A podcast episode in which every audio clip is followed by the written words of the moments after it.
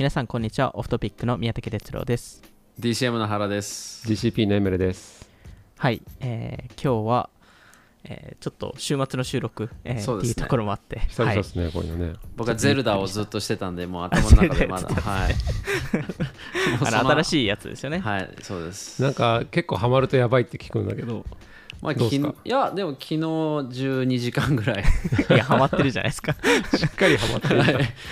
そうね。で5年ぶりぐらいですよね新しいゼルダのゲームが出たのって、なんでアメリカでもめちゃくちゃ並んでたっぽいですけどいや、すごいです。だこれだけ世界、世界でとかアメリカでも日本だけじゃなくて、もう大人気コンテンツってすごいなって思う。うん本当あのこの間も僕アメリカで面接してた人たちやっぱゼルダファン結構多かったから すごいね。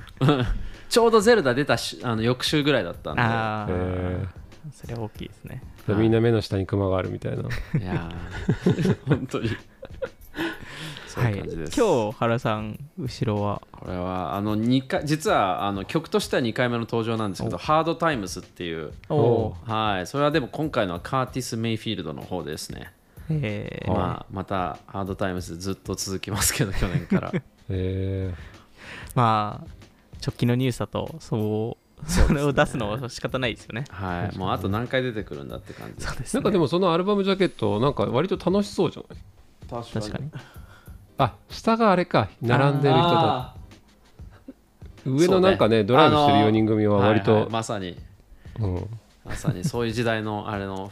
あのブラックミュージックのあれなんでメッセージ性も。うん。なるほど。はい。なるほど。はいじゃあ、えー今日はあのまたニュース系の話なんですけどまあこれはちょっと今週うん話さないといけない、えーやつかなと思うので、えー出ているんですけど、えっとまあ、あの VC の、えーファンドの調達、えーが何しか苦しんでるっていうニュースが、えーあって、えーで、まあ、順番に行きますと、えーまず TCV からいきましょうか。えっと、TCV、えーは28年ぐらいもうやってる VC なので、もう長年の、えーやってる VC なんですけど、えー次のファンドで、えー1.4ビリオンプラス1.35ビリオン、えー追加で周りの4つのファンド、えーの合計2.75ビリオンのファンドを立ち、えーとりあえずそこまでは調達しましたと、えーっていう発表があったんですけど、もともとのターゲットの、まあ、50%以下、えーだったと、えー元と多分5ビリオンぐらいのファンドを多分目指していたので、えーそこがまあだいぶ、えーまだそこまでいけてないとえーいうところで、えっとまあ、ちょうどですね、コロナ前に3ビリオンの、えー10号ファンドを立ち上げて、2021年コロナ期間中にえー4ビリオンの11号ファンドを立ち上げて、で、去年は、えっと、460ミリオンのもうちょっとアーリーステージの、えースタートアップ向けのファンドを立ち上げたっていう背景がありますと、えーなんか TCV で追加するポイントってあります？いえいえなんかだからその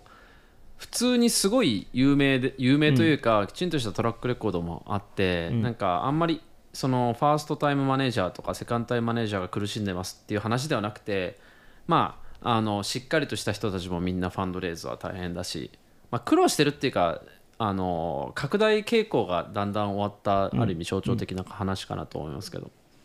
まあ、あとその追まだ多分クロージング中でもあると思うのであの結結果これが最後の数字ではないんですけど今現在ですとこういう数字になってますと、えーっていうところとあとインサイトパートナーズですね。ここも長年やってる VC ですけど、えっと元々20ビリオンの、えーファンドをターゲットしていたのが、えー15ビリオンぐらいに、えー下げますと。で下げる理由としては、えー去年の6月あたりからえー LP、まあ、LP 候補に、えーしいろいろピッチ資料とか出していたものの、今現在ですと2ビリオンほどしか調達、えーできていませんと、えーっていうところで、まあ、かなりペースが遅い、えーえ、っていうところで。15目標のうちの2ビリオンってことですか？もともと20ビリオンの目標を、えっと、今今現在ですと2ビリオンしか調達していませんと。なので15ビリオンの目標値に、えー下げています。下げましたと。はい。いうところですね。まあ一応今現在10ビリオンほどのドライパウダーがあるっていうのはうん。言っている、えーものの、えっと、えーいえっと、前回のファンド、12号ファンドが14ビリ、えっと、前回ファンドが20ビリオン調達しているんですけど、そのうちすでに14ビリオン使ったんじゃないかとうん。えーいうところが、えっと、ありますと、1年ぐらいで、えー14ビリオンぐらい使っていますと、えーっていうところが、えっとえー出ているのと、あとタイガーグローバルですね。えっと、タイガーは、えっと、もともと6ビリオンの、えーファンドを目的としていたのが、えっと、2.7ビリオンのファンドになったので、まあ、半分以下、えーのものになっていて、まあ、タイガーですと去年、去年末、えーですと、その12.7ビリオンのファンド、えーの、まあ、損失が20%ぐらい、えーまあ、あのペーパー上なので、あのあれですけど、えー20%ぐらいあったんじゃないかと、えー言われているところですと。なんで、まあ、そうんその3社、えーとも、うんまあ、もう少しレーター向け、えーのファンドである、えーものの、まあ、その調達に苦しんでるっていうのが今現状としてあるところですと。そうですね。まあ、おっしゃる通り、これ、やっぱ特徴として、この3社とも、あの、レーター、グロースステージをターゲットにしているところで、まあ、そこが軒並みターゲットサイズに届かない、もしくは自分たちでそれを下方修正しましたってことだと思うんですけど、まあ、あの確かに昨今のここ1年ぐらいですかね、そのグロースとその先の上場株の伸び悩み、低迷みたいなのを見ると、まあ、そもそもそのそんなでかくファンド作って投資してリターンできるうん。先があるのってのと、あとはなんかそんなにディプロイできるのみたいな、うんうんでリターン出せんのって観点と、まあ、ニアリーイコールだけど、あの3年ほど前の2020年21年のようなグロースラウンドがボコボコ起きるっていう状態じゃない中で、まあ、同じようなファンドサイズもいらなくないっていう、まあ、ある意味まっとうなそういう見解からそうなってるのかなと思いますね。うんなんかその、まあ、セコイアもそうだしいろんなファンドが、えっと、ファンドサイズを大きくしてきたって結構実はそのな中身を見るとアーリーステージの部分っていうのは大体みんなキープファンドサイズキープしていてそのグロースのファンドを作ったりとかグロースのファンドサイズを上げたりする傾向がやっぱり大きくてで特にグロースファンドってアーリーステージよりも、あの当然大きい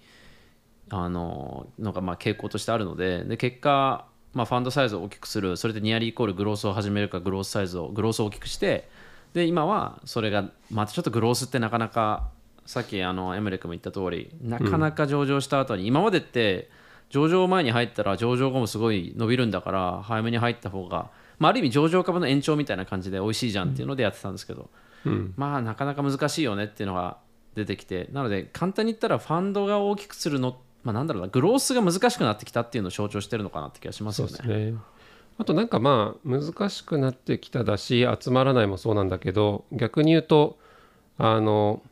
集まってたななぜ昔は集まってたのかみたいな そう,、あの多分過去においてもそのまあバブルの時とかあったかもしれないけど基本的にはやっぱ19年から22年頭ぐらいまでのすごいこう爆伸びしていたこのマーケットの中でどこのうんこういうグロースファンドも規模サイズアップして、まあ、ビジョンファンドがスタートしたもしかしたら。戦いかもしれないけどあの唇を切った戦いかもしれないけどでセコイアもそれに追従して他のところもみたいなまあなんかあそこの時代がちょっと特殊だった気もしていてだからそこからリファレンスして今回を見るとあ確かに集められなくて苦労してるねとか下がったねって気がするけど、いやむしろあの時がちょっと特殊だったんじゃないかっていう、異常だったっていう。うん。うん。なんか、まあ、やっぱりその調整が今行われているっていうタイミングでもありますし、まあそのうん。LP 側としても、まあこれも何回もあのこのポッドキャストで話しているのであれですけど、そのちょっと待ってる状況、えーでもあって、あのいろんな調整が、えー起きているっていうところ、うん。えーまあただその中でもなんかあのもっと VC ファンドへ出資しますっていう人たちもいるので、なんかキャラパーズとかも最近出てましたね。ああ言ってましたね。なんで、なんかそういうあのところもある中で、まあ、基本的にアメリカの多くの LP は、えーちょっと、ま、あの待ちたいという状況に、うん。えっと、多くありますと。そうですね。マーケット見て待ちたいもあると思うしあとなんかディストリビューションが返ってきてないみたいな、うん。さっきのインサイトも一つ前が20ビリオンですか？うん。で16ディプロイされて、まあ、16がキャピタルコールで LP の元からあの手放っていったと思うんだけどそれが全く返ってこない中でうん。また次15やりますとか、いやその返ってこないお金お金返ってこないのに次出せないよっていうのもあると思うんで、うんまあ、なんで、これも前、原さんも話した、この TVB、TVPI から DPI へのコンバージョン率ってどれぐらい、えーあるんだっていうのが、えっと、結構、えー今後課題になってく、えーくるのかなとは思いますし、なんかここの差が1、えっと、どれくらいですっけ、えっと、100ビリオンとかなんか結構えぐい数字、えーになってるんじゃないかっていうふうには言われてますけどね。だから要はその数字っていうのはまあ、まあだから紙上ではアップラウンドとかでずっとリターンがあるように見えるけど実は別にそれってまだエグジットもしてないし、エグジットがさらに言うと全然まだまだ先かもしれないし、前回ラウンドがすごい高すぎてそれに二度と 追いつかないかもしれないし、うん。っていうので本当の真実の数字なのかっていうのは正直 TVPI ってなかなかちょっとね、あの信頼できなくなってきしまった3年ぐらい23年ぐらいっていうのがあったから、まあ、あとはやっぱりこのニュースでそのファンドの規模感をどう選ぶのかっていうのが結構また問われるようになっているのかなと思うのでなんか特に個人的にすごい気になってるのはそのエグジットのサイズ感が、えっと、だいぶ変わ変わり始めるのかなと思うのでなんかそもそも100ビリオンのエグジットって多分本当に数少ないものですしなんか10ビリオン20ビリオンのものもめちゃくちゃ多いのかっていうとそれもわからない中で、えー今後、まあ、ユニコーンも結構潰れたり、えーダウンランドするっていうところにある中ですとその例えば10ビリオンのファンドを作る、えーうんっていうのって結構な、えーリターンまあ少なくとも30ビリオンぐらいのリターンが必要になってくるのでそれってどうやって作るんだっけっていうのはすごい考えないといけないですよね。うんそうですね。まさに。なんかやっぱりそれだけの大きいファンドをアーリーステージだけでやるのって正直不可能だと思うんで、うん結局アーリーステージのファンドサイズって割とまああのーベンチマークはずっと450だし、うん。それって逆算したらまあ大体40社ぐらいに30社ぐらい40社ぐらいに投資するから1社あたり15ミリオンぐらいかなみたいな。でなんで15ミリオンかって言ったら大体シリーズ A ってこんぐらいだよねっていうのって、あんまりまあ景気によってもちろんすごいブレますけどグロースステージほどぶブレない。うん。うん。だからいきなり100ミリオンですみたいなのっていうのは想定してないからアーリーステージのファンドサイズってそんなに幅あるけどなんか5倍になりますとかって多分ないと思うんですよね。パーセンテージ的にはでかく見えるんですけど、あの額的にはそこまでの差ではないっていうところですね。そうですね。で一方でグロースでリターンが出出せるかっていうとやっぱ最近のそのニュースとかあとはみんながわーっとグロースにお金を入れていた過去3年間とかみんながグロースをやりたかった過去2年間とかってまあなんかグロースステージっていうものアセットクラスってすごいシクリカルというか本当に景気に左右される、てか金利に左右される。うん。金利が低くて金利がゼロだからじゃあで上場株がすごい上がったからそのめちゃくちゃいきなり反応した上場株と未上場のじゃあシリーズ C とか当然ずーっと価格はいきなり毎日変わらないんでそこの差が顕著に出たからじゃあグロースをやるみたいなものってすごいなんていうかマクロベッドに近いですよね、うん。正直言うと。だから減るときは減るしなくなるときはなくなるしまたけきあの金利が あの極端に下がればまためちゃくちゃ大きくなるかもしれないみたいなそういうもんなんだろうなっていうふうになんか思いますけどね。そうですね。原木の言う通りなんかまあスタートアップ、まあ、テクノロジー企業ってうまくいけば基本的にはあのなんだろう右肩上がりで伸びていってあのそれはなんだろうアーリーでもミドルでもレーターでも IPO ポスト IPO でも伸びていくみたいな前提の中その過去数年で起きてたことってあの本来 IPO の時に調達する予定だったお金をプライベートラウンドうん。を一つ、まあ、新しく作ったみたいな感じで、うん。あのそれで IPO のタイミングを23年先送りしてるみたいな、うん。そういうことが起きてたのかなと思ってまあそれ自体が何というか必要のないというかあの別にそれがなくてもあの今まではマーケットは動いていたし、うん。あの過去においてはその時に、まあ、お金10ビリオンとかで IPO して、うん1ビリオン2ビリオン調達してました。上場投資家から。というのがあのここ23年はそれがプライベートマーケットで起きていてなんか10ビリオンで上達上場するのではなく3050を目指してきますみたいな。なんかそんなマーケットだったのかなというふうに思うんでおっしゃる通りそこは上場株マーケットにすごく影響を受けるし究極なくなることもあり得るっていう、うん。うん。あの別にそこはプライベートから調達せずにあの上場のタイミングでファイナンスしますっていうこともあると思うんで、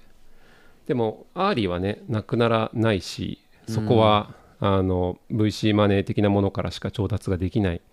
環境なんで他になかなか選択肢がないという意味ではあの cyclicality に関係なくあのうん。常にそこの,、あのラウンドが起きてるってことかなと思います。うん。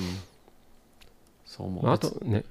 あとまあ哲郎さん言ってたその最適なファンドサイズって何っていうのはうん。結構これは難しいよね。難しい。うん。問いで。あのまあグロースはねそのさっき言った通りでそのあの大きくなったりなくなったりってあると思うけどじゃあアーリーファンドだったとしてそのアーリーファンドにおける最適なサイズって何によって規定されるのかみたいな、そうですよね。ここは結構ファンドのフィロソフィーとかうん。が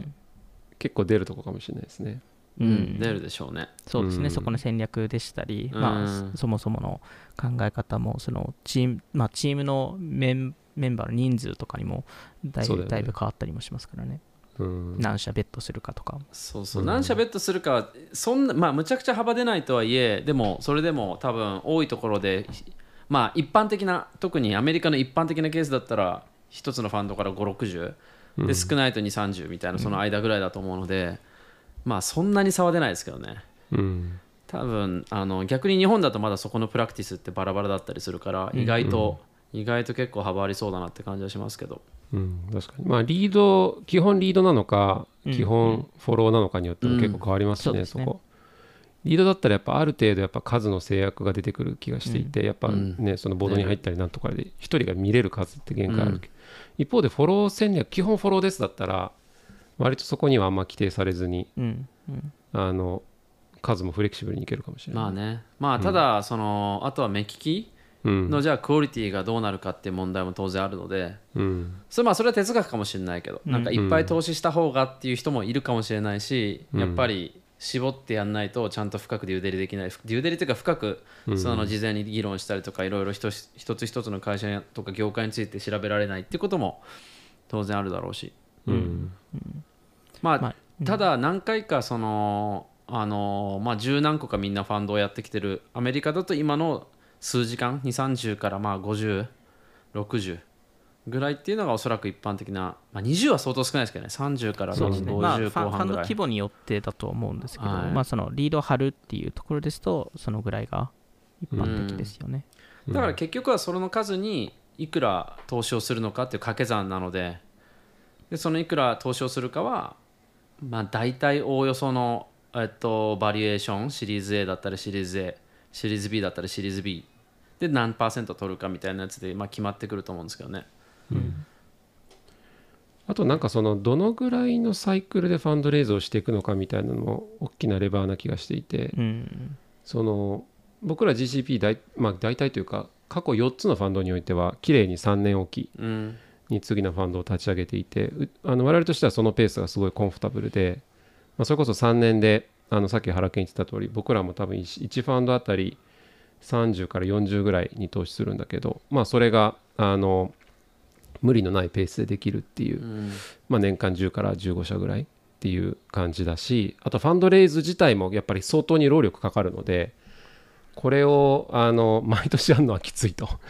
いうのもあるし、なんでまあ3年おきぐらいがで、まあ、準備期間と実際のレイズ期間考えて、まあ、あの1年3年にのうち1年間ぐらいはそういうファンドレイズが動いてるみたいなうん。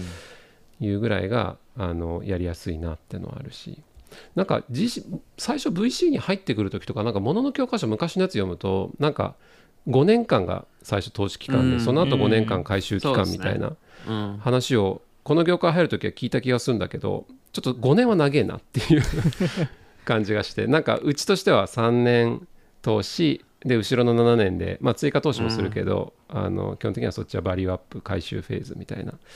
いうのがいい5バランスかな。年目で入れると、エキシットの期間がだいぶ短いですからね。そうそうそう。結構ね特にアーリーから入れるとなるうん。と収まらないですよね、10 5年からファン7年以内にエキシットしないといけないってななっちゃいますからね。ドにうん。そうですね。だから本当にまあどういう風なのか日本と多分日本とアメリカはもちろん、あのー事情違うと思うんでまあ投資件数の事情はそんなに変わんないかなと思いますけど一社にいくらぐらい投資をするのが適切なのか。うん。でっていうのはまあ多少の多少というかそのシリーズ A とかの大きさを考えると違うんだろうなって気はそうだね。うん、する。あとそうだね、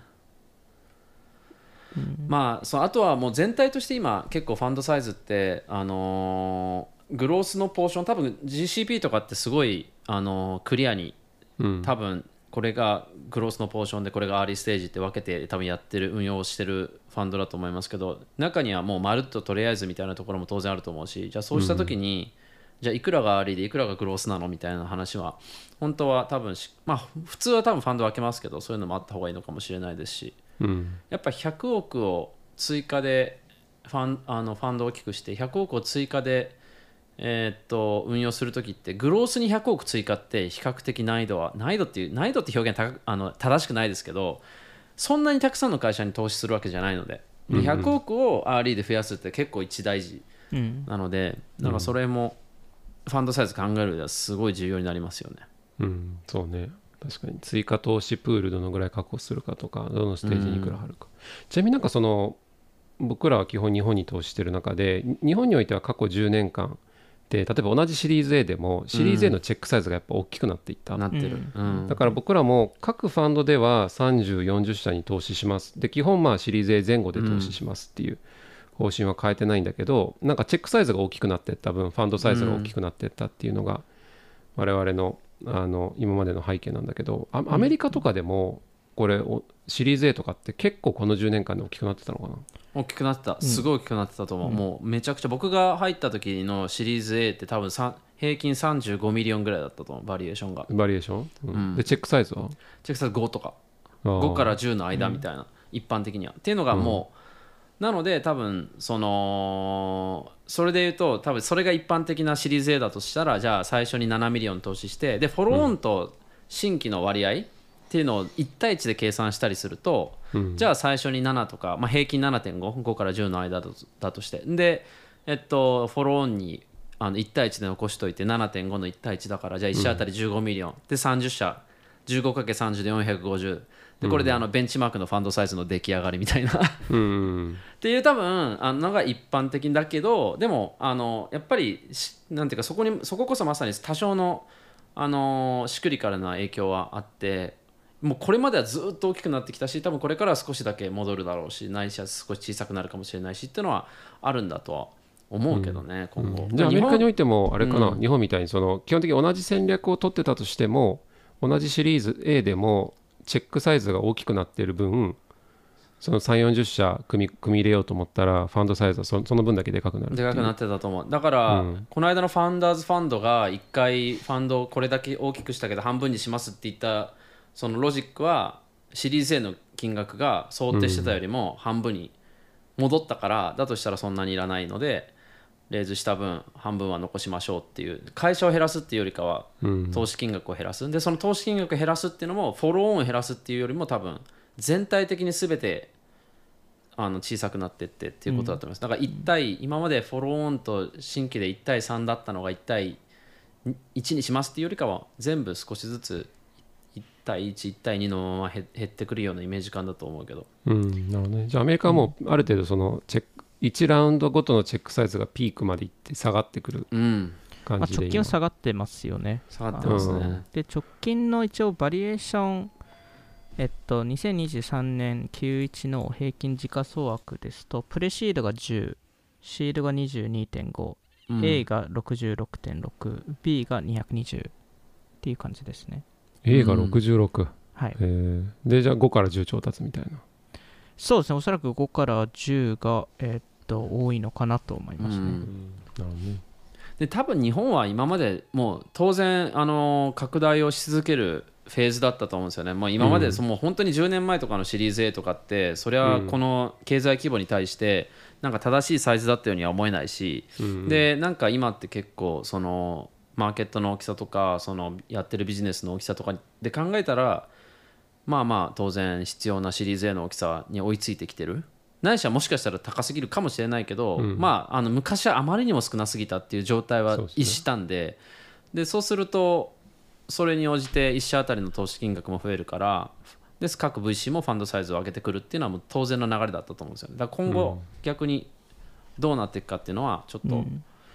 どうなるんだろうなっていうのは思うけど、まあ、あとはその US ですとその、まあ、日本もそうですけどその AI の波みたいなものによっあて逆にその調達額がそこまで必要なくなるのかみたいなところもあったりするのでそこのなんかそこの流れがどう影響するのかっていうのも気になりますね。うん。あと一応 LP 側からいきますと、えっと、これはちょっとアメリカ特有の話になってくるんですけど、えっと、今後結構重要なプレイヤーたちが多分ファミリーオフィスになってくるえーっていうところででなぜかというと次の10年間でベビーブーマーたち、えーうん。の世代、えーからの wealth wealth transfer、まあ、いわゆるその、えっと、持ってる資産が次の世代に流れてくるんですけどその額が84 trillion なんですよ。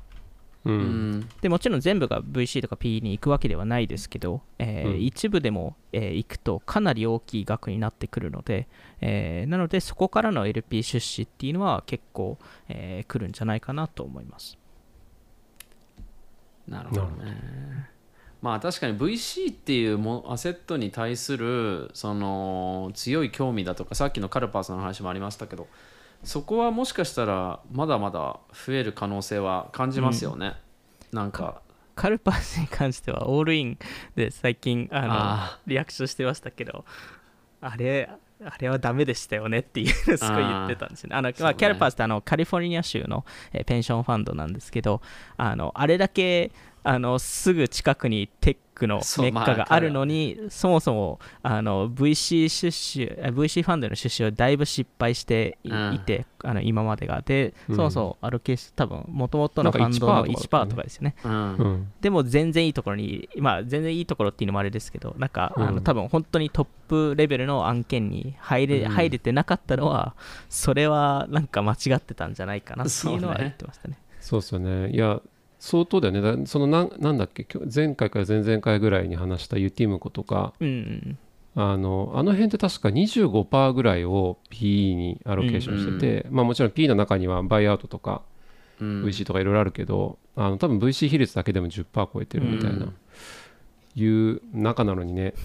あのカルパースさんが1%ってのは本当にね嫌いなんですか？みたいな。そうそうそう。そうですそう。セコイアに電話できなかったのかなっていう。ね。いやー何があったんだろうって気がしますよね。まあなんかだいぶ経営経営メンバーは変わったらしいので、これでなんうん。か投資方針が変わるらしいです。これから積極的に貼るっていうニュースでしたよね確か。なんか1%から、はい。1%を6%にするっていう話ですね。まあどでかいですけどねインパクト。はそうですね、ね。イン1%がなんか数百 billion のあれですね。そう確かにファンドです400 billion ぐらい AUM あるから、その5%が動くとなると20ビリオンぐらい。ですよね。らさっきのインサイトパートナーズ1個分ぐらいいけるんじゃない？いやいや本当にいやーでもねそうっすよね。だからそういう逆に言うと、L まあ、よく VC ってシクリカルその、うん。うんサイクル性があるみたいなのって言うけどあのこのヴィンテージはいいかもしれないっていうのはあって、うんやっぱ2023であの、まあ、今いろいろ言われてるとはいえあの、うん。バリエーションはあのある意味下がってきていて投資するにはいいタイミングになってきて、でかつ AI ブームが起きてるみたいな、いう中では今こそ投資するべきなのかもしれないっていそうですね。はい、そうね。かもしれないまあ本当にそうっすよね。そう思う。まあアリーステージはね特になんていうかまあシクリカリティかなりすごいありますけどグロースほどではないし、まあ、グロースは本当にシクリカルというか、すごい分かりやすいなって気もしますし今後、まあうんどうなるか全く分かんないけどグロースがなくなったことでファンドサイズが小さくなるっていうファンドはすごく増えるでしょうね。単純に、うん。それはもう誰が悪いというかそういうもんなんだなっていう感じだと思う、そうですね。まあでもそれによって、まあそれすでに何社かもや YC とかもやってますけど、レイオフとか、あそうだね。えー VC の中でも起きる、うんえーのは、えっと、ありますよね。そのレーターのチームが数名切られるっていうのは。これレイオフもあると思う、まあレイオフもあると思うし自らっていうのも結構ある気がしていてやっぱ特にグロースオンリーでやってましたみたいな人で、うん。過去23年の方って多分すごいやっぱそこのキャリー出すのってめちゃくちゃ難しいじゃないですか、うん。ピークの時に投資をしていて、はい。まあ、キャリー1倍を超えないと出てこないみたいな中であのまあその GP とかでもうキーマンクローズでもやめられませんって人は別かもしれないけど、そうじゃないあの人たちとかはもうん。ういつまで待っててもキャリーとかないし、うん。だったらもう一回リセットしますみたいな、うん。そう。ですね。うん。そうね、うん。まあただやっぱファンドサイズってすなわち分かりやすくキャリーの前にそもそものマネジメントフィーとして安定しあ一瞬安定しているように見えるうん売り上げがありでそれによって人が採用されてると思うんでまああのインパクトはでかいですよね、今エメル君言った通り、うん本当に大きいと思うはい。じゃあ、今回そんな感じで、はい。じゃあ、今回も聞いていただきありがとうございました。今回話した内容、気になった方は概要欄になっている我々の Twitter アカウントなどをフォローお願いします。今回の収録は YouTube でも聞くことができます。それではまた次回お会いしましょう。